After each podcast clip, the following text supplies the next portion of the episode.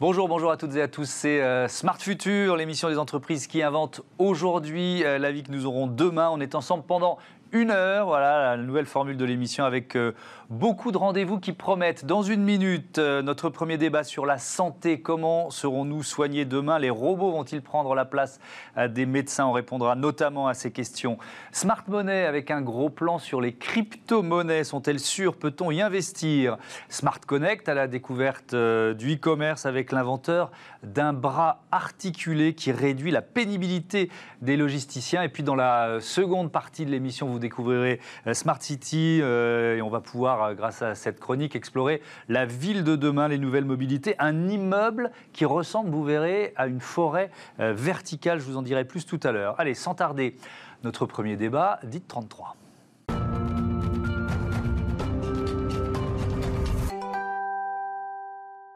Dites 33, ça sent bien, euh, ça sonne comme la médecine de papa, et forcément, c'est pas du tout ce dont on va parler maintenant. On parle santé, qui invente les nouveaux traitements, comment serons-nous euh, soignés demain? Bonjour euh, Revital Rattenbach, bienvenue. Vous êtes la présidente de 4P Pharma, qui est spécialisée dans le repositionnement des, médicaments, des molécules. Vous allez nous expliquer ce que mhm. c'est dans un instant. Et puis on est aussi en, visioconférence avec Nicolas Bourdillon. Bonjour et bienvenue. Vous êtes Chief Research Officer. C'est mon, mon anglais est toujours aussi bon chez bi.care euh, SA. Et vous allez nous expliquer notamment ce qu'est la technologie Incorpus qui révolutionne l'entraînement et l'accompagnement des athlètes. Merci d'avoir euh, accepté euh, mon invitation. Revital Reitenbach, je commence avec vous. 4P Pharma. Alors j'ai cherché le sens des 4P. Moi j'ai trouvé une médecine préventive, prédictive, personnalisée et participative. Sauf que juste avant qu'on démarre, vous m'avez dit c'est pas du tout ça. Ou non, c'est pas du tout ça. Mais ça pourrait être ça. Ouais. 4P euh, Pharma, 4P, euh, ce sont les quatre preuves que l'on établit mhm. pour euh, rendre une innovation un médicament, c'est-à-dire la preuve de concept, la preuve de principe, la preuve de mécanisme et la preuve de pertinence. Ok, d'accord. Donc ça, c'est toute la, la, suite logique que vous, devez, que vous devez poursuivre. Votre cœur de métier, je le disais, c'est le repositionnement de molécules. Ça veut mhm. dire quoi? Alors, le repositionnement de molécules, c'est utiliser un médicament qui existe dans le, qui est commercialisé pour une indication donnée et reprendre ce médicament parce qu'un médicament a plusieurs actions, pas uniquement sur une maladie donnée, mhm. et le et, l'utiliser pour traiter une autre maladie pour une autre indication. Donc c'est ce que l'on fait. Euh, c'est intéressant parce que c'est quoi? Des économies? Économies de temps, d'argent, j'imagine? Donc un développement pharmaceutique classique d'une nouvelle molécule, c'est 15 ans de développement, c'est 2 milliards d'euros. Mmh. Et c'est surtout une probabilité de succès qui est inférieure à 5%. 5% C'est tout petit. Donc, vous, vous, réduisez euh, donc on euh, ces chiffres-là. Ces, chiffres-là, donc un repositionnement, donc c'est à peu près entre 5 et 7 ans pour arriver sur le marché. C'est euh, entre 300 et 500 millions d'euros, ce qui est déjà beaucoup. Et, surtout, la probabilité de succès est beaucoup plus importante puisque les médicaments en général euh, échouent à cause de leur toxicité. 70% des médicaments qui arrivent chez l'homme en phase euh, clinique échoue à cause de la toxicité. Or là, le médicament, il a déjà passé ces tests-là. Il a prouvé qu'il n'était pas toxique. Exactement. D'accord, donc on gagne beaucoup de temps. L'exemple le plus connu, c'est celui du Viagra, forcément Tout à fait, mais le Viagra n'a jamais été commercialisé, en fait. Euh, il y a d'autres médicaments qui ont été, euh, qui sont... Euh... Au départ, c'était un traitement pour le cœur, c'est ça, le Viagra Exactement, ça a été utilisé pour ça, pour l'angine de poitrine. Mhm. Et en fait, en phase clinique, ils ont montré qu'il y avait un effet secondaire qui était, euh, qui était l'érection. Donc c'est pour ça qu'on a vous, vous avez un, autre exemple. D'ailleurs, vous venez d'être euh, récompensé, enfin le professeur Francis Berenbaum vient d'être récompensé euh, du prix de la fondation Guillaume Appiel pour un traitement contre euh, l'arthrose. Alors expliquez-nous, parce que là c'est un bon exemple très concret de repositionnement, qu'est-ce que vous êtes en train de faire? Donc, le, le, professeur Francis Berenbaum mmh. a montré qu'il y avait un lien entre l'arthrose et le syndrome métabolique, comme le diabète par exemple. Et donc ce qu'il a fait, c'est qu'il a utilisé une molécule qui est donnée aujourd'hui pour le diabète et l'a repositionnée vers le euh, vers l'arthrose. Donc nous, ce qu'on a fait, c'est qu'on a montré sur euh, des modèles de la maladie de l'arthrose que euh, ce médicament avait un effet antidouleur, anti-inflammatoire, régénérateur du cartilage qui est le tissu de l'articulation. Et surtout, ce médicament est euh, très sûr, puisque la toxicité, puisqu'il est utilisé aujourd'hui sur le diabète depuis euh, plus de 10 ans. Hum. Et donc ça, là, vous êtes en phase de développement aussi, c'est ça Et donc nous, on est en phase de développement. Là, ce qu'on est en train de faire, c'est on est en train de reformuler le médicament, puisqu'en mhm. fait, on va l'utiliser dans, directement dans l'articulation, alors qu'aujourd'hui, il est utilisé par les stylos de, pour lutter contre le diabète. Contre le diabète. Mhm. Et donc, on est en train de finir cette étape de formulation, de reformulation. Et puis, on prévoit les essais cliniques à partir de l'année prochaine. Alors, avant de vous redonner la parole pour, euh, pour parler de ce traitement contre la Covid que vous développez aussi, on imagine euh, tous nos téléspectateurs qui disent Ah, chouette, il y a peut-être un traitement en cours de développement. Euh, on découvre Incorpus avec vous, Nicolas Bourdillon. en quoi consiste votre, votre technologie? Et on va se centrer sur l'accompagnement des, des athlètes. En quoi ça consiste? Alors effectivement, c'est une technologie centrée sur euh, l'accompagnement des athlètes, mais pas seulement, sur aussi euh, l'ensemble du staff qui encadre les athlètes, puisque aujourd'hui, la performance n'est possible que dans un environnement extrêmement encadré, avec un ensemble de staff qui prépare les athlètes à la performance et ces entraîneurs, kinésithérapeutes, ont besoin absolument d'avoir des données euh, qui leur permettent de juger, d'améliorer euh, leurs athlètes. Et Incorpus se positionne comme un, une aide à la décision qui va traiter un ensemble de données cardiovasculaires notamment, afin de euh, classifier les, types de fatigue ou les profils énergétiques des athlètes. Ça va permettre à l'entraîneur ou au, physiothérapeute, au coach, à, qui de droit dans de, de, de, faire récupérer les athlètes de manière bien meilleure et d'augmenter les performances, d'augmenter la préparation.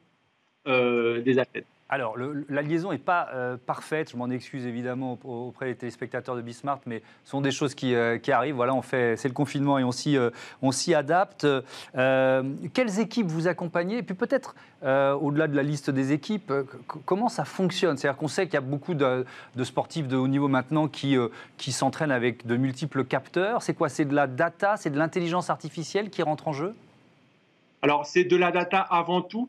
Euh, alors, pour, répondre à votre question, on, suit par exemple le Racing 92 au rugby, le finaliste de la Coupe d'Europe de la Champions Cup, des équipes euh, sur le Tour de France aussi. Donc, euh, on a des données voilà, sur les équipes, pendant les étapes du Tour de France, par exemple, ou avant même les étapes du Tour de France. Et, et, donc, c'est en fait c'est un, un, test relativement simple cardiovasculaire qui se fait le matin. Les données sont envoyées directement sur le téléphone de l'athlète, qui lui sert de relais pour envoyer sur nos serveurs, sur lequel il y a nos algorithmes propriétaires donc des algorithmes, des systèmes experts, donc euh, sont issus de 20 ans de, recherche euh, et du machine learning avec les techniques modernes. Ça permet de classifier et d'identifier les, profils énergétiques des athlètes, qui est une aide à la décision pour les entraîneurs. Donc ça permet d'anticiper une éventuelle blessure, si je vous comprends bien?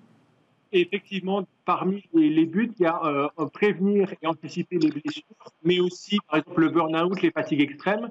Et, en, permettant d'anticiper ça, on peut anticiper ou modifier, amender les plans d'entraînement tels qu'ils sont, les plans ou les, plannings de compétition, de manière à avoir, obtenir la performance meilleure le J, tout en prévenant les blessures. C'est un jeu majeur pour euh, alors anticiper les blessures, anticiper le, burn-out, on est, on est dans la data, Revital Rattenbach. Est-ce que euh, vous l'utilisez vous aussi, et plus globalement l'intelligence artificielle, dans euh, votre spécialité, le, repositionnement des molécules? Tout à fait. En fait, 4P Pharma fait des partenariats avec euh, soit les universitaires, soit mmh. avec des biotech.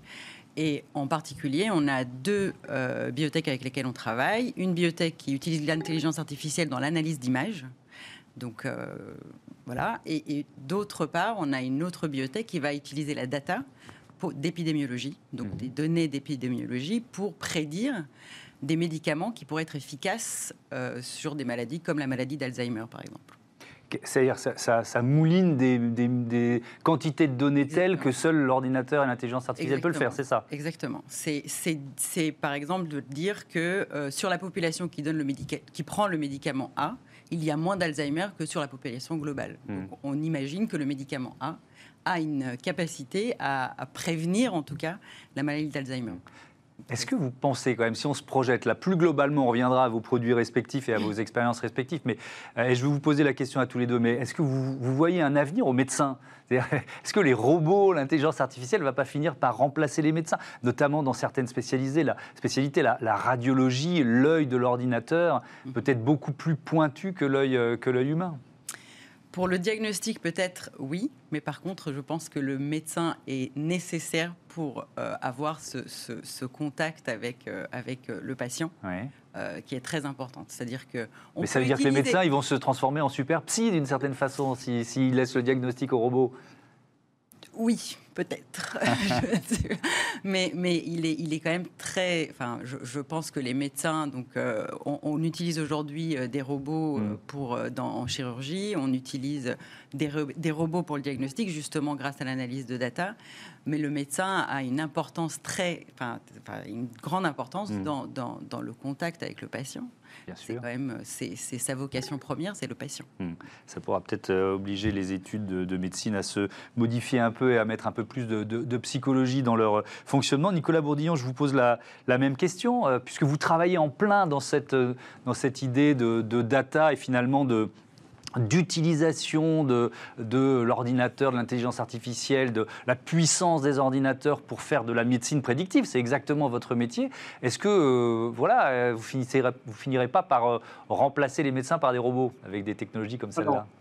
Alors, j'adhère complètement aux propos qui ont été tenus sur le plateau, c'est-à-dire qu'on est un outil d'aide à la décision, mais la relation coach-athlète ou médecin-patient, elle est profondément humaine et les data, l'analyse des data, les métriques qu'on utilise sont vraiment une aide à la décision, mais ne peuvent pas remplacer le lien humain qui unit euh, l'entraîneur et l'athlète, notamment vers la performance. Mais alors, euh, moi, quand j'ai découvert votre technologie, elle m'a passionné. Et puis, alors, je me suis mis dans la situation. Je suis un entraîneur et euh, grâce à, l'outil Incorpus, bah, finalement, je peux savoir que tel cycliste bah, va faire une contre-performance dans 10 jours ou que quel tel sportif, tel athlète qui veut battre un record, finalement, il ne sera peut-être pas en état de le, battre. C'est ce que disent en tout cas les, datas.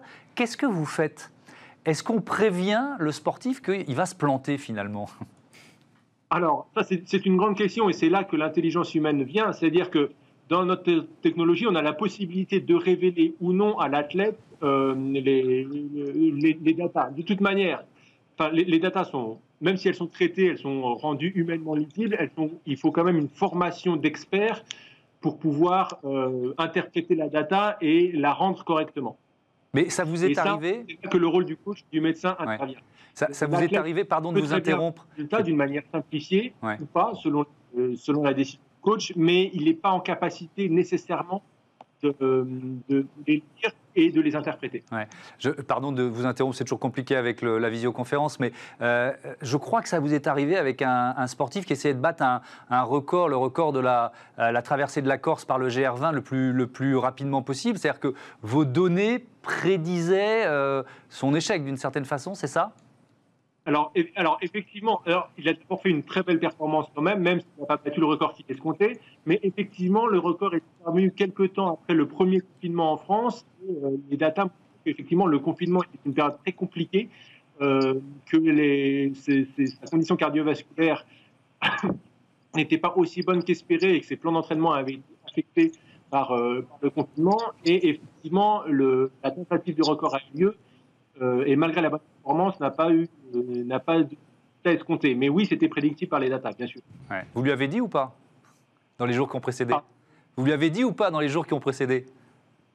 Ah ben non, non, bien sûr que non. Mais là, encore une fois, c'est la relation intime entre les préparateurs et l'athlète qui fait foi. Nous, on est une technologie qui traite la data, mais on n'intervient pas dans la relation coach-athlète. J'ai bien compris, j'ai bien compris. Euh, Revital Rattenbach, je reviens vers vous et j'ai gardé j'allais dire le plus spectaculaire, c'est peut-être pas le bon mot, mais bon, euh, euh, celui qui nous procure beaucoup d'intérêt et d'espoir, c'est euh, vous travaillez sur une molécule qui pourrait, je mets plein de guillemets, hein, s'avérer efficace dans la lutte contre, contre la Covid. Vous en êtes tout. Qu'est-ce que vous pouvez en dire déjà? Parce que ce que je peux dire d'abord, c'est que cette, ce médicament, cette innovation vient, en, c'est une collaboration entre 4EP Pharma et le CHU de Bordeaux avec le professeur Patrick Berger, mmh. qui travaille depuis longtemps sur les maladies respiratoires et en particulier sur la bronchite chronique.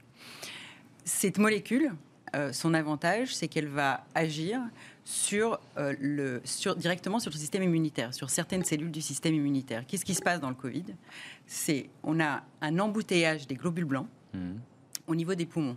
C'est-à-dire que ces, ces, globules blancs qui sont censés euh, lutter contre l'infection vont s'installer au niveau des poumons et vont empêcher la circulation de l'oxygène.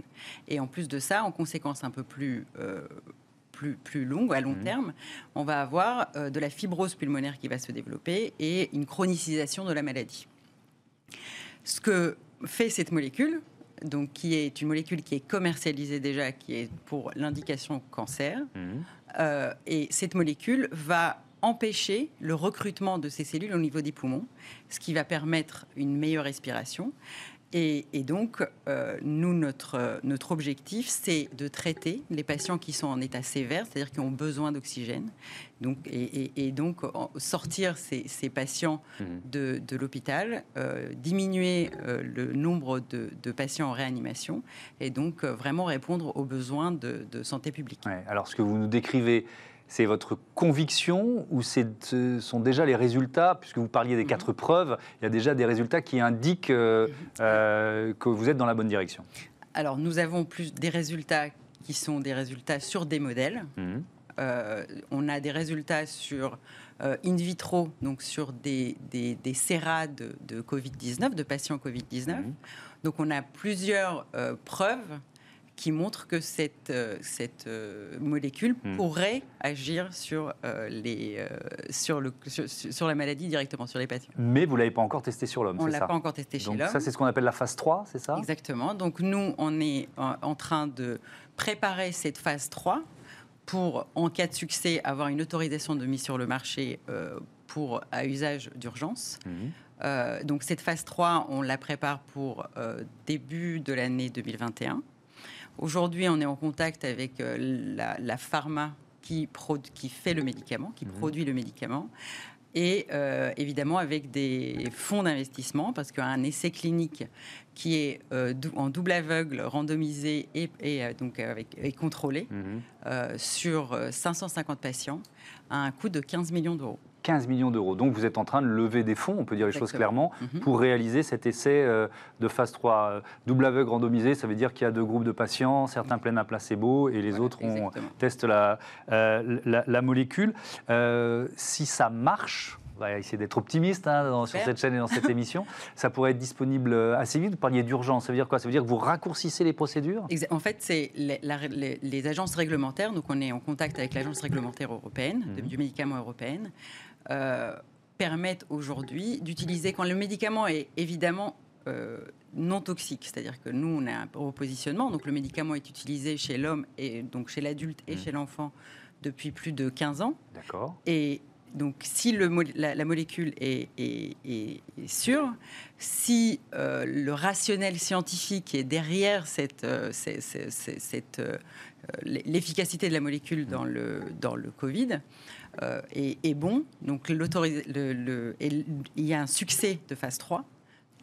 L'agence euh, du médicament européenne autoriserait euh, un usage d'urgence. D'accord, ça pourrait être dans le courant de l'année prochaine? Ça pourrait être. Je, ne veux pas, j'essaie pas de vous faire dire des choses que vous voulez pas dire, hein, mais. Entre, enfin, dernier trimestre 2021 dernier trimestre 2021. Bon, ben, écoutez, on va, on va croiser les doigts euh, tous ensemble pour que euh, cette, ce repositionnement d'une molécule donc, contre le cancer, si j'ai bien compris, mhm. en partenariat avec l'Université de Bordeaux, puisse fonctionner. Merci beaucoup. Merci, à, à, tous les deux d'avoir participé euh, à cette émission. C'était passionnant. Et tout de suite, on parle d'argent dans Smart Future.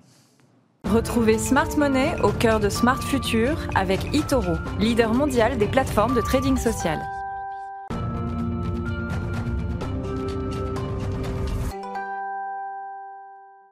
Smart Money, des conseils pour euh, investir, des placements à découvrir. Aujourd'hui, c'est euh, David Derry, analyste crypto-monnaie chez eToro. Bonjour, bienvenue. Alors, vous allez nous éclairer sur, euh, sur ces crypto-monnaies. On commence, on fait un peu d'histoire.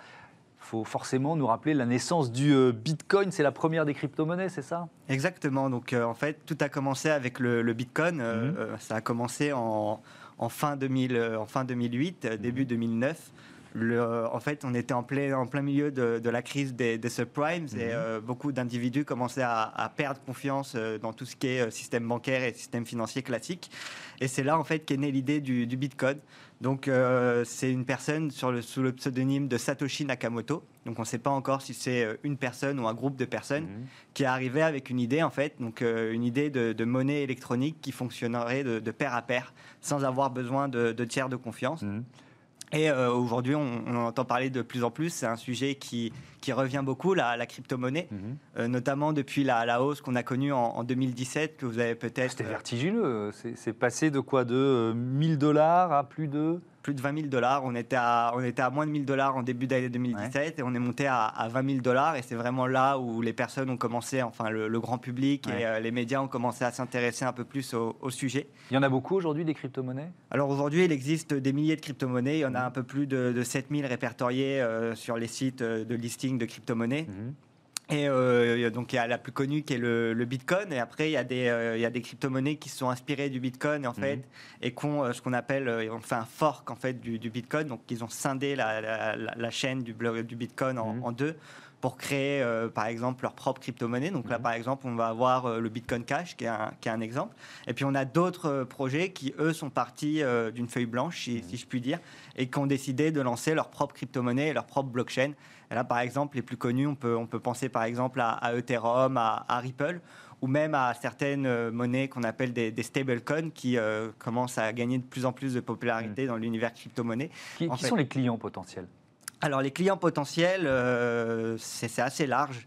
Euh, Aujourd'hui, on, a de- on a beaucoup d'acteurs qui commencent à s'intéresser à cette technologie, des, des grosses entreprises notamment. Mhm. Là, par exemple, euh, il y a quelques semaines, on a, on a entendu dire que, que PayPal allait euh, ajouter les, les crypto-monnaies à leur, à leur offre. On a des sociétés comme Square ou MicroStrategy qui ont aussi investi massivement dans cette technologie. Hein, par exemple, pour donner une ordre d'idée, Square, ils ont investi 50 millions de- d'euros. Donc Square, c'est la fintech euh, Ouais. qui appartient à Jack Dorsey, le, le patron de, de Twitter, et euh, MicroStrategy, qui est une autre société cotée au, au Nasdaq, ont investi 425 euh, millions de, de dollars.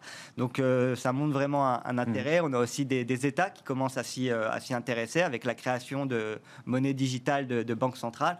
Là, par exemple, on a Christine Lagarde qui a récemment évoqué l'importance d'un euro digital. Mhm. On a par exemple en, en Chine aussi qu'on qu'on euh, émis un, un programme pilote euh, cette année entre avril et août et qui a été plutôt un succès parce que 13,13 millions de transactions ont été réalisées via justement le, le yuan digital de la banque centrale et euh, ce qui représentait 162 millions de dollars de, de transactions. Ouais. Donc, C'est beaucoup, effectivement. 3,13 millions de, de transactions. On en est où du développement de la technologie? C'est le début, c'est ça? Exactement. Donc, euh, comme pour euh, Internet, euh, on en est encore à, à- à un stage, enfin une étape à- assez tôt de- du développement de la technologie. hein. Comme je le disais au début, ça, ça a que 12 ans. Le- la- la- L'idée, la première transaction apparue le 3 janvier 2009 euh, sur le, sur le réseau Bitcoin.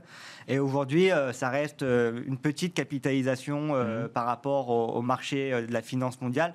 Donc, par exemple, si on prend le, Bitcoin, le Bitcoin, c'est euh, 250 milliards de dollars de capitalisation euh, sur le marché. C'est 65% de la capitalisation totale.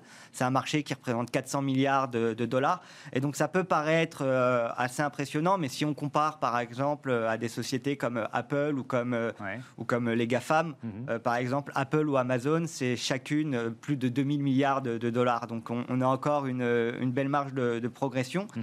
Et donc, euh, si euh, les crypto-monnaies arrivent à se faire reconnaître euh, comme un moyen d'échange à, long terme, on pourrait avoir euh, une, forte, une forte hausse. En plus, euh, ce qui est important de rappeler, c'est que sur les, sur les crypto-monnaies, comme par exemple le Bitcoin, il y a des, un nombre d'unités qui ont été euh, prédéterminées, qu'on ne pourra jamais dépasser. Par exemple, sur le Bitcoin, c'est 21 millions d'unités. Et donc, euh, à contrario, plus la demande va, va augmenter, moins de moins d'unités seront, euh, seront créées chaque année. Mm. Et donc, ça pourrait avoir une potentiel de, de hausse. Ouais. Alors, on va passer sur les, les réglementations. C'est vrai que les, les États se posent beaucoup de questions. Certains mettent des freins à la création de, de nouvelles crypto-monnaies. Je voudrais qu'on ouvre, le, en conclusion, euh, qu'on se projette un peu dans, dans l'avenir. C'est le thème de cette euh, euh, émission. Des perspectives à 10, 20 ou 30 ans pour les, les crypto-monnaies. Vous voyez quoi? Vous imaginez quoi? Alors nous, on imagine un, un monde où euh, la crypto-monnaie sera vraiment, euh, sera vraiment développée, où les personnes pourront payer en un seul clic de, bouton via leur euh, smartphone sans même savoir qu'ils passent par des, par des crypto-monnaies. Mhm. On, on imagine un monde euh, dans lequel il y aurait différents, euh, différents crypto-actifs, donc euh, à la fois des, euh, des monnaies stables, à la fois des monnaies de, de banque centrale, ou pourquoi pas des, des actions qui seront directement mises sur la blockchain et que toutes ces formes de, de paiement pourront être utilisées instantanément et vraiment facilement par, par les individus. Merci beaucoup, c'était très clair, c'était passionnant. Merci David Derry. À bientôt sur ce plateau, à bientôt dans, dans Smart Future. Tout de suite, c'est Smart Connect. Retrouvez Smart Connect au cœur de Smart Future en partenariat avec Cdiscount.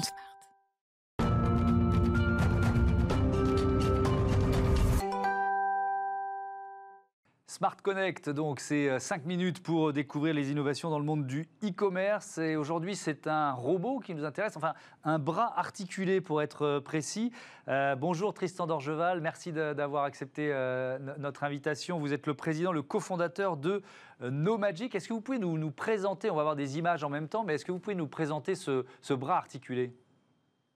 Bah, chez No Magic, on développe des solutions robotisées de manipulation de produits euh, donc la manipulation de produits dans un entrepôt logistique, euh, ça va consister à euh, prendre des produits individuels qui arrivent en général dans un bac, et puis il va falloir les scanner ou les reconnaître, et ensuite les redéposer en général, soit pour trier les produits, soit pour assembler une commande, soit pour emballer la commande qui va aller soit à des clients, soit dans un magasin. Alors pendant que vous nous parlez, effectivement, on a, on a vu quelques images et on va continuer de les, découvrir, de ce bras euh, articulé. Euh, moi, ce qui me frappe, ce qui me bluffe, c'est la, la, taille des objets qu'il est capable d'aller chercher. C'est très précis.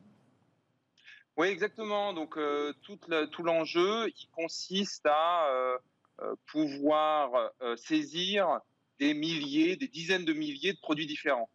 et donc, on ne peut pas programmer le robot pour aller saisir chaque produit en fonction euh, du produit lui-même. Il faut développer une forme d'intuition, euh, donc la même que vous et moi, on a développé quand on avait entre 6 et 12 mois. Et bah, cette intuition, c'est des algorithmes d'intelligence artificielle qui nous permettent de, l'atteindre. D'accord, il va avoir l'intuition que le bon produit à aller chercher, c'est celui-là qui fait telle taille pour pouvoir le, placer dans tel, dans tel emballage, c'est ça? Ça fonctionne comme ça? Voilà, exactement. Donc en fait, on, analyse, euh, il y a un algorithme qui va analyser une, image dans laquelle on voit le bac et on voit un ensemble de produits, et puis euh, qui va être capable de déterminer précisément à quel endroit il faut venir saisir pour pouvoir prendre le produit en évitant d'en prenant euh, par exemple deux à la fois, ce qui serait une, erreur coûteuse d'envoyer par erreur de produit, ou bien en évitant de désassembler le produit. Et donc tout l'enjeu, il est d'atteindre cette fiabilité pour la solution. Alors, euh, évidemment, quand on parle de robotisation, et vous devez avoir l'habitude de répondre à la question, on, se demande si les robots ne vont pas remplacer les, euh, les humains. Ils, les remplacent en partie, ils les assistent. C'est quoi la philosophie? Bah, L'idée, c'est vraiment que les robots prennent en charge les tâches les plus répétitives. C'est-à-dire que dans un entrepôt, on a beaucoup de tâches pour les opérateurs. Et puis, bah, ces opérations de pick and place, donc, c'est des, opérations de manipulation dans lesquelles il faut euh, saisir euh, des centaines de fois par heure euh, des produits et puis aller les redéposer. Et donc, c'est les, opérations qui ont le plus de pénibilité et donc celles qui cherchent en priorité à automatiser, pouvoir focaliser après les opérateurs sur des tâches à plus forte valeur on parle d'innovation, on parle d'algorithmes, d'intelligence artificielle. Évidemment, ça, coûte de, l'argent en recherche et développement. Comment vous avez pu euh, développer votre idée? Alors, on a créé l'entreprise euh, il y a trois ans, en 2017. Puis, on a eu la chance en, 2018 de rencontrer les personnes de, l'accélérateur Warehouse qui nous ont donné l'opportunité assez rapidement euh, d'aller se confronter à euh, une ligne de production, une ligne d'emballage euh, sur laquelle on a testé et mettre en place notre robot, puis bah, atteindre une fiabilité pour une solution alors malheureusement, la liaison est en train de, de, se perdre. Il nous reste 30 secondes. Vous citiez The Warehouse, qui est l'accélérateur de, de ces discounts. Vous avez d'autres projets similaires en développement? Oui, alors on, travaille avec euh, différents clients. Alors en Suisse, euh, Digitech, euh, en Allemagne, BMW, d'autres d'autres opérateurs de e-commerce également en France et en Allemagne. Merci beaucoup, merci euh, Tristan euh, Dorgeval. Bon vent à, votre entreprise, à votre société euh, No Magic. Voilà, on va marquer une courte pause dans cette émission. Dans un instant, je vous retrouve pour Smart City. On va se balader, on va visiter la ville du futur. À tout de suite.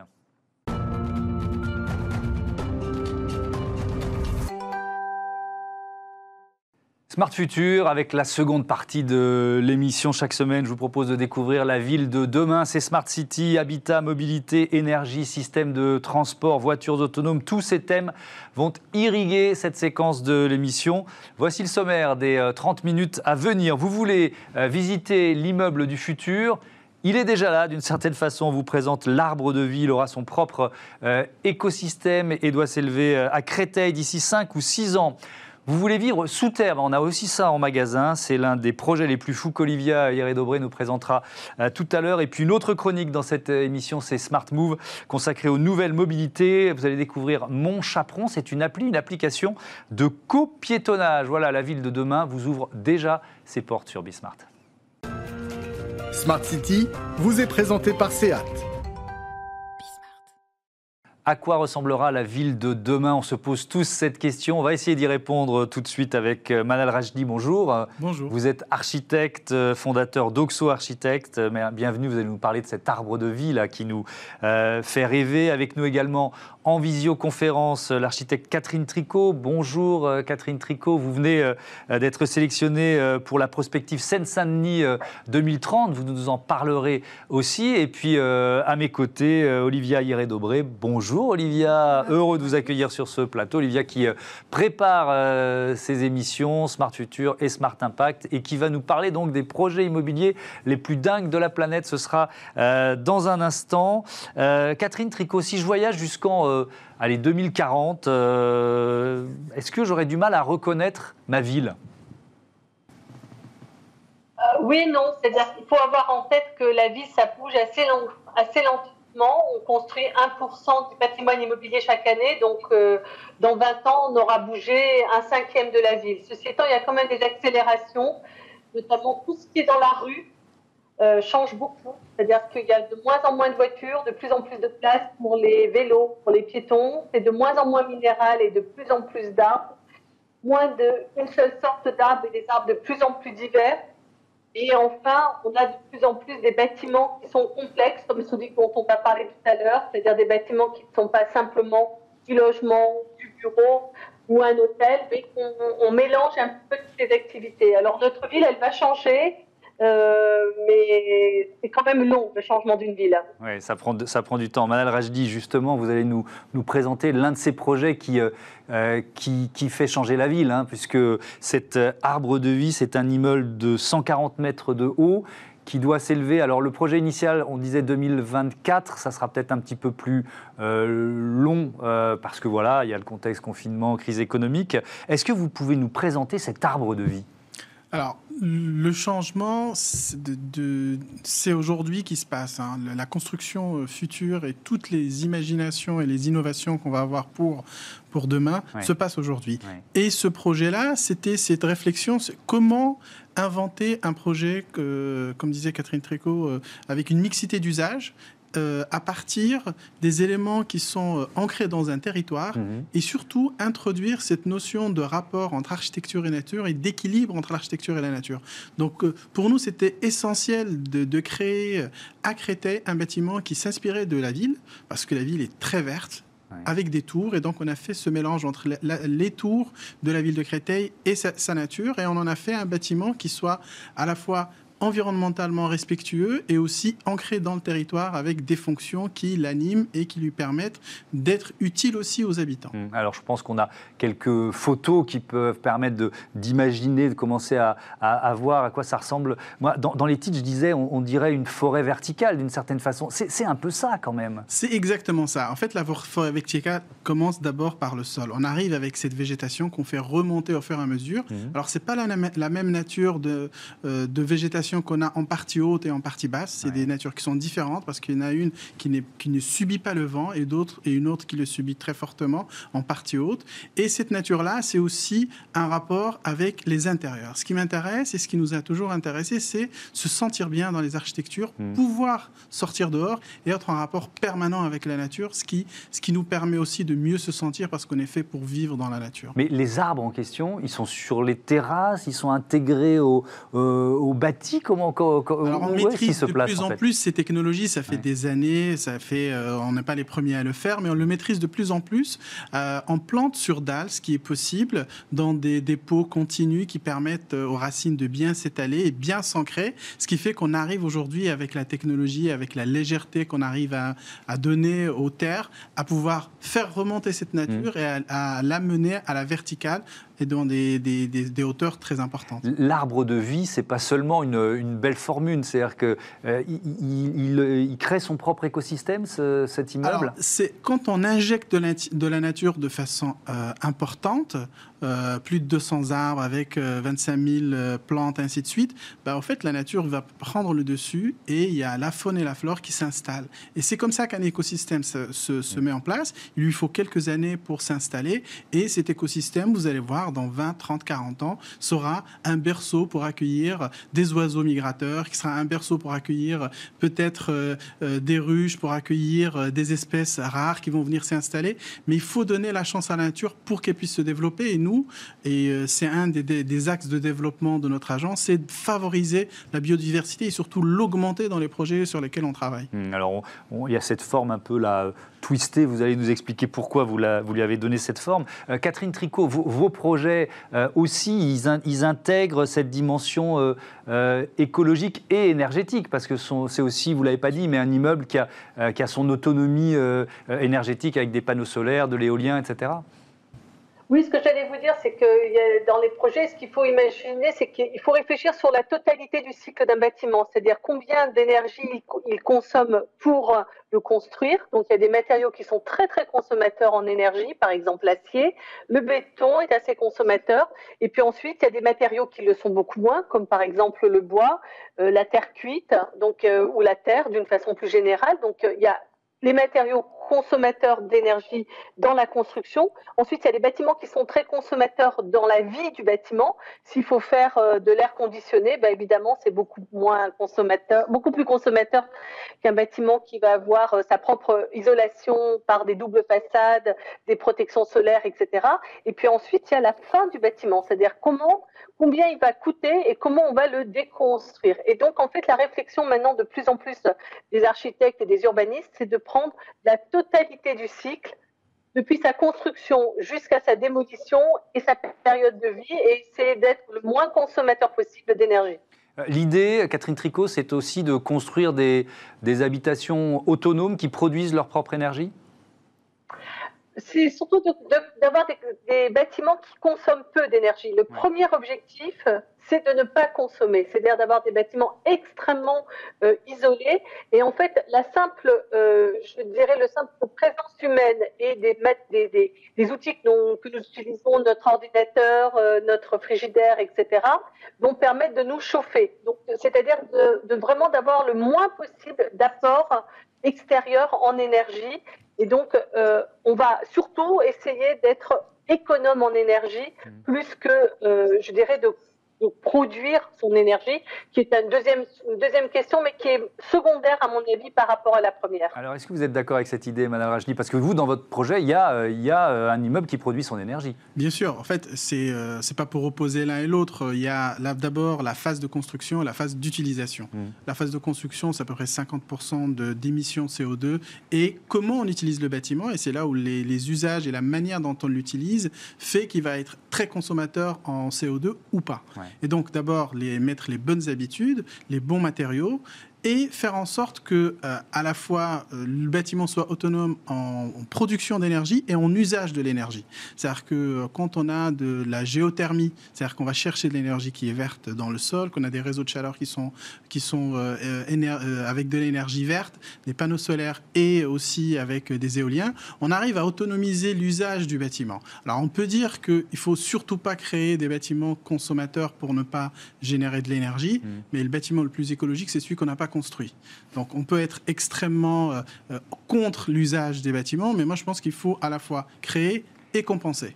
Alors pourquoi il a cette, euh, cette forme-là on, a l'impression que vous l'avez pris et puis que vous, vous avez fait un quart de tour. quoi. On, appelle ça un twist et en fait toute la réflexion c'était d'avoir une sorte de, de forme intelligente qui va consommer le moins de matériaux possibles. Je m'explique. Euh, avec une forme droite, le vent arrive et pousse la tour. Le, vrai, le, vrai impact d'une tour, c'est le, vent. C'est la vraie contrainte, c'est le vent.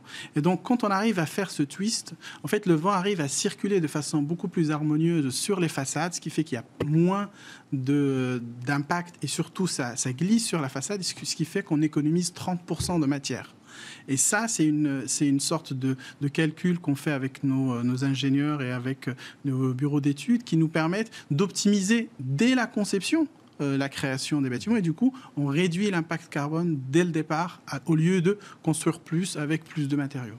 Euh, et, le vent, il participe à, l'aération, ça me semble être une évidence, pardon, je suis totalement béotien, mais est-ce qu'il il, euh, il, rafraîchit aussi l'immeuble en période de, forte chaleur? Comment, ça, comment vous l'utilisez finalement? Alors le vent... Parce que le, pardon, l'immeuble, il n'est pas orienté n'importe comment par rapport au vent dominant de, la région, c'est ça? on a, on a fait, Le twist permet, en fait, sur les vents dominants, d'avoir des écartements, ce qui fait que ça, le rafraîchissement, comme vous dites, se fait avec ce vent-là. Mais là, la forme twistée, c'est surtout pour justement économiser euh, euh, les les, matériaux. On n'utilise pas dans ce cas-là le vent pour ventiler l'intérieur de, de, la tour parce que ça serait compliqué, mais en partie basse, mmh. on arrive grâce à, la récupération euh, de, ce vent qui va sur les façades à ventiler les parties inférieures. Donc c'est à, à différentes échelles, on essaie d'utiliser les éléments pour faire mieux fonctionner le bâtiment. Alors, restez tous les deux euh, avec moi parce qu'on va découvrir euh, avec euh, Olivia Hieré-Dobré certains de projets d'urbanisme complètement dingues hein, sur la planète. Il y en a beaucoup. on parle dans le désert pour commencer? Oui, Thomas, on commence par cet endroit pour les rêveurs. C'est comme ça que Mohamed Ben Salman, le prince héritier d'Arabie Saoudite, décrit son projet de mégalopole qui doit sortir du sable. C'est la mégacité Neom prévue pour 2030 ou dans le nord-ouest de l'Arabie saoudite, sur 26 500 km de superficie, soit une ville de la taille de la Bretagne, pour un budget de 462 milliards d'euros. Du haut débit partout, plus de robots que d'humains, qu'il s'agisse de faire la cuisine ou les corvées, il y aura un androïde capable de le faire pour vous. Et pour se divertir, une île façon Jurassic Park avec des robots dinosaures. Enfin, à Néom, on se déplacera en taxi volant, à vélo, ou en véhicule autonome électrique, car la ville aura le soleil et le vent pour seule source d'énergie. Allez, on part en Corée du Sud maintenant. Sondgo, plus précisément, euh, c'est la première Smart City sud-coréenne. En effet, Thomas, c'est un projet de ville durable qui a été lancé en 2001 par des investisseurs américains et coréens. Et là-bas, pas besoin de camions poubelles. Les déchets domestiques sont directement captés des logements pour être envoyés euh, via des canalisations vers une usine de recyclage. À Sandgo, Internet est partout, tout y est connecté et mesuré. Des capteurs mesurent en direct, par exemple, la circulation automobile, qui est d'ailleurs très rare. On se croirait dans, pendant le premier confinement, si je comprends bien, très rare. Pourquoi? Bien très rare parce que la ville n'est pas parvenue à attirer les 300 000 habitants qui devaient la peupler. Résultat, les 100 000 personnes qui y vivent aujourd'hui se plaignent de ne jamais croiser leurs voisins et de communiquer que par écran interposé. Ça, c'est intéressant, on pourra en débattre. On poursuit ce tour d'horizon avec une ville souterraine. Et oui, Thomas, le futur de nos villes ne se jouerait-il pas également au sous-sol? Réponse avec Earthscraper, un building inversé de 65 étages qui plonge à plus de 300 mètres sous la surface du sol. Il a été construit dans la ville de Mexico pour compenser le manque d'espace. Au centre de ce building, on trouve un puits qui laisse passer la lumière du jour et les ventilations. À sa base, située sur la place de la ville, il y a un gigantesque plancher qui supporte le passage des piétons. À l'intérieur, enfin, on découvre un musée sur les dix premiers étages, puis en descendant, des logements, des commerces et des bureaux. En tout, plusieurs centaines de milliers de mètres carrés gagnés euh, sur les sous-sols de la ville et sans obscurcir son ciel. Alors, c'est encore un projet, il n'est pas, il est pas, il est pas encore construit, hein, cet euh, immeuble qui s'enfonce sous la terre. Catherine Tricot. Euh, Bon, moi, je vais vous dire clairement, j'ai pas très envie d'y vivre. Et, aucun des trois projets dont on a parlé me donne très très envie. Euh, vivre sous terre, c'est une vraie solution imaginée, pensée par des urbanistes?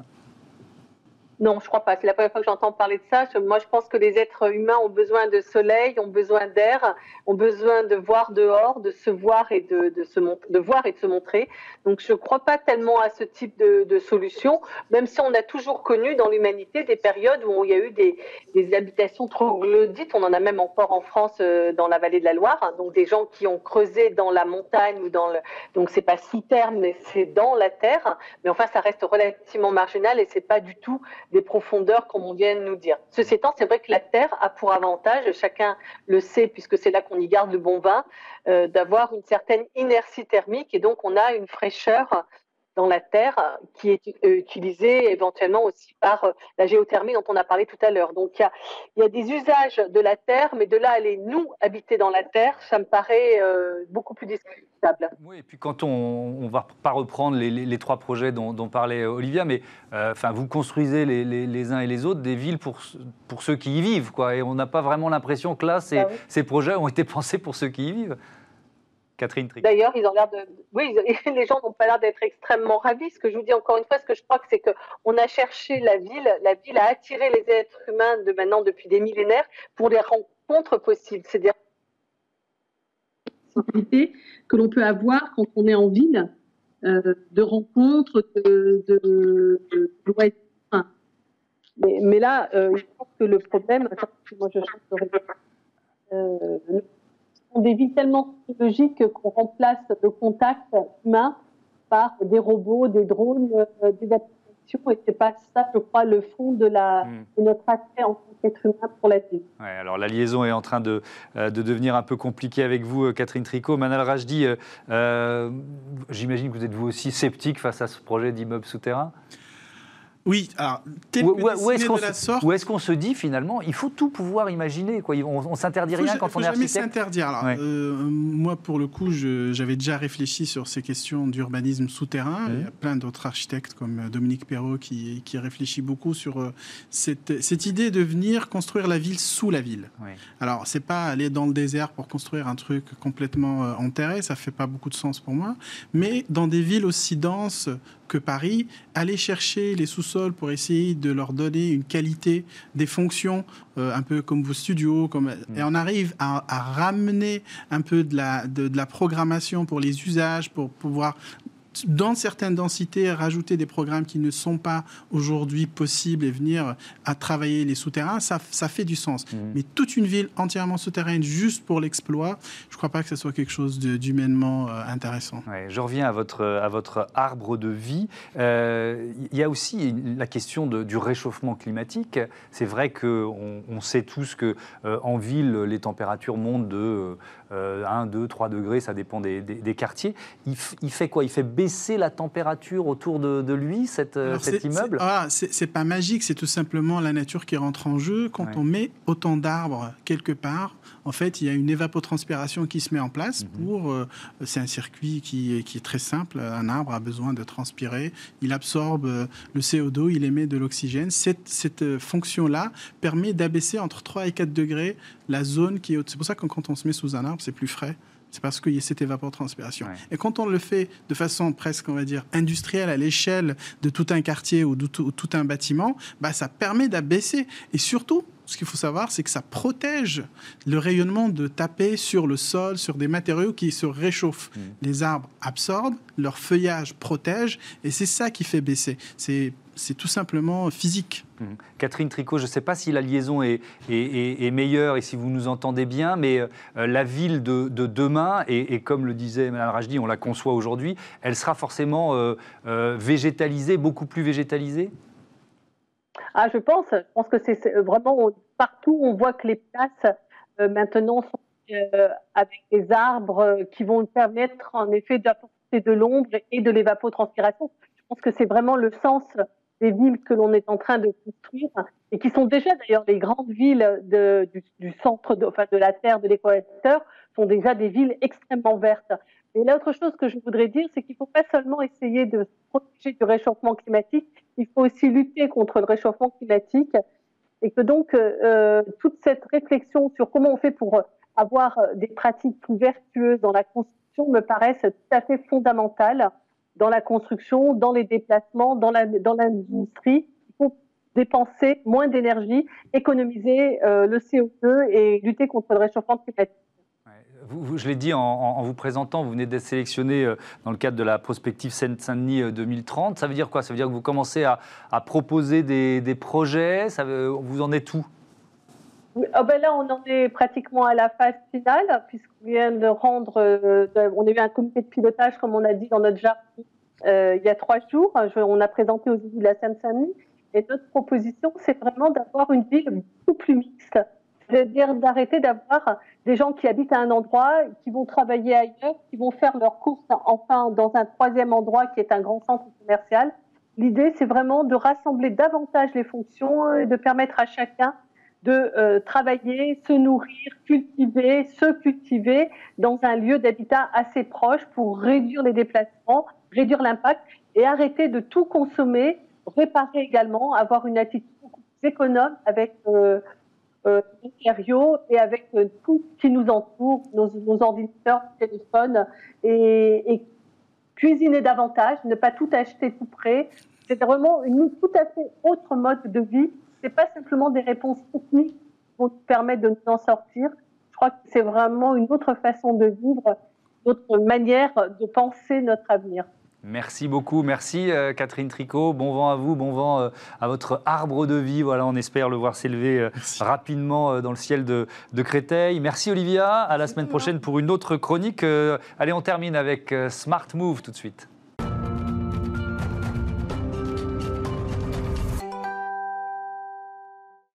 La mobilité, toutes les mobilités, c'est euh, Smart Move. Et pour cette première rubrique dans l'émission, je vous propose de découvrir une application pour piétons. On est en ligne avec Fabien Boyaval, qui est le président fondateur de Mon Chaperon, euh, au téléphone, parce que voilà, on a des petits soucis de, euh, de visioconférence. Ça arrive, excusez-nous. on va quand même saisir ce qu'est cette application. Quand l'avez-vous créée? Dans quelles conditions? Racontez-nous. Alors mon chaperon, je l'ai créé maintenant et, euh, il y a trois ans euh, et en partant euh, malheureusement d'un constat un petit peu triste qui était le, problème de l'insécurité ressentie et des problèmes de harcèlement dans les rues.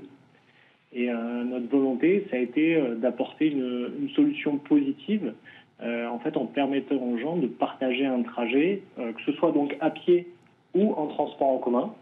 Euh, puisqu'on sait, et des études le confirment, qu'à euh, partir du moment où on est euh, deux ou plus, on a 97% de chances en moins d'avoir un problème. Alors, pour une application de copiétonnage, forcément, il faut que je vous pose la question, comment ça marche? Alors c'est assez simple, il suffit de, créer un, profil donc, dans l'application qui est complètement gratuite nous, nous allons vérifier un certain nombre de paramètres. On va vous demander votre photo de profil, on va vérifier les photos d'identité, on va vérifier les mails et les numéros de mobile. Et ensuite, tout simplement, il suffit, de, un peu comme dans toutes les applications de, trajet, vous renseignez votre trajet, donc encore une fois, ou à pied ou en transport en commun. Et en fait, on va vous proposer euh, des personnes qui se trouvent euh, également sur votre itinéraire. Vous allez pouvoir voir euh, leur fiche, leur centre d'intérêt, et vous allez pouvoir faire tout ou une partie de votre trajet avec eux. Mais euh, euh, si je vous entends, ça repose quand même sur la confiance, ce que vous proposez. C'est-à-dire qu'il faut avoir confiance dans la personne avec qui vous allez euh, copiétonner ou partager les transports en commun. Comment vous créez ce lien de confiance? Alors, la, confiance, c'est vrai que c'est un point qui est, qui est primordial. C'est pour ça que pour, chez nous, dans l'application, les points de sécurité sont vraiment très importants. C'est-à-dire qu'on vérifie vraiment le numéro du portable, l'email, on demande une pièce d'identité qui est vérifiée et une photo de profil sur laquelle on voit très clairement le visage de la personne.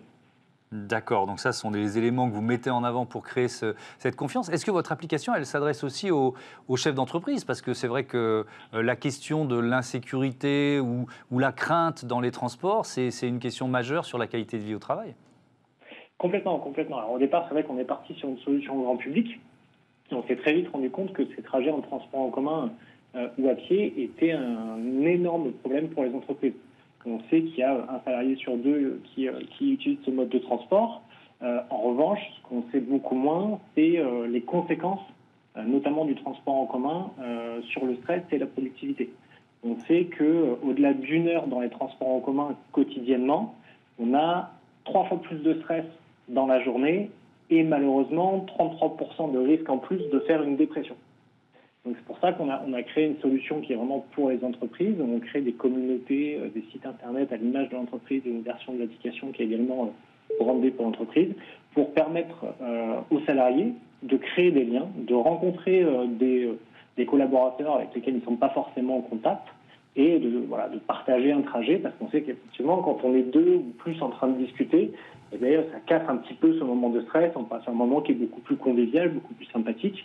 Et ça peut permettre également de casser ce souci du dernier kilomètre que, l'on peut avoir sur, les projets. sur votre site, vous donnez un, autre chiffre qui concerne aussi le, le, monde dans l'entreprise, et donc les, chefs d'entreprise, les cadres, euh, les salariés qui nous, qui nous regardent. 28% des salariés se sentent isolés dans leur entreprise. Donc évidemment, on se dit qu'une appli de, de copiétonnage, ça crée du lien. Exactement. Euh, c'est pour ça qu'on a proposé cette, solution pro. Aujourd'hui, on a à peu près une, dizaine d'entreprises euh, clientes parce que voilà, dans les grandes entreprises, on est en relation avec les collaborateurs directs, mais on est loin de connaître tout le monde. Donc, on peut ne pas savoir d'ailleurs qu'on a un collègue qui, euh, qui habite deux rues derrière, et malheureusement, on est très très vite, très très vite isolé, même dans une grande entreprise. donc, vous avez créé cette application Mon Chaperon il y, a, il y, a, trois ans. Vous en êtes tout de votre développement? Alors nous, on a vraiment deux côtés. Voilà. Sur l'application euh, grand public euh, qui a donc le copier-donnage et le, bouton d'alerte, on est aujourd'hui à peu près 20 000 utilisateurs. Et sur la version professionnelle, donc vraiment pour, pour les entreprises, on a une dizaine, une dizaine d'entreprises clientes. Et dans ces, dans ces clients, on a notamment un groupement d'entreprises euh, sur Marseille qui réunit, lui, 250 entreprises. Le, contexte, le, contexte de, de, la crise sanitaire, de la crise économique, il vous impacte comment? Alors, nous impacte euh, assez sur, on va dire, les, notamment les, particuliers qui, forcément se, déplacent moins. Euh, mais en même temps, on, a remarqué qu'on avait également toujours pas mal de téléchargements, puisque le sentiment d'insécurité, notamment quand il y a moins de monde dans les rues, euh, un petit peu tard le soir ou dans les transports, est d'autant plus marqué. Et c'est vrai que nous, l'avantage donc ou du copiétonnage, c'est d'être avec quelqu'un, c'est un élément qui est énormément rassurant. Et on a également un bouton d'alerte sur, sur l'application mobile qui permet aux gens d'avoir une solution en cas de problème. Donc on a quand même, euh, on, a clairement une, belle activité, mais on voit qu'il y a vraiment un intérêt qui est, qui est encore assez marqué. Merci beaucoup, merci euh, Fabien Boyaval. Bon vent à, monchaperon.fr. Voilà, c'est la fin de, euh, de, cette émission, cette première de Smart Future dans sa version intégrale, euh, une heure d'innovation que je vous propose euh, chaque week-end sur Bismart. Merci à Olivia Hieré-Dobré euh, qui a préparé cette émission à mes côtés, à toutes les équipes techniques et éditoriales de Bismart. Voilà, on réussit à produire une antenne de qualité malgré le contexte confinement. Salut à tous, je vous donne rendez-vous également lundi pour Smart Impact.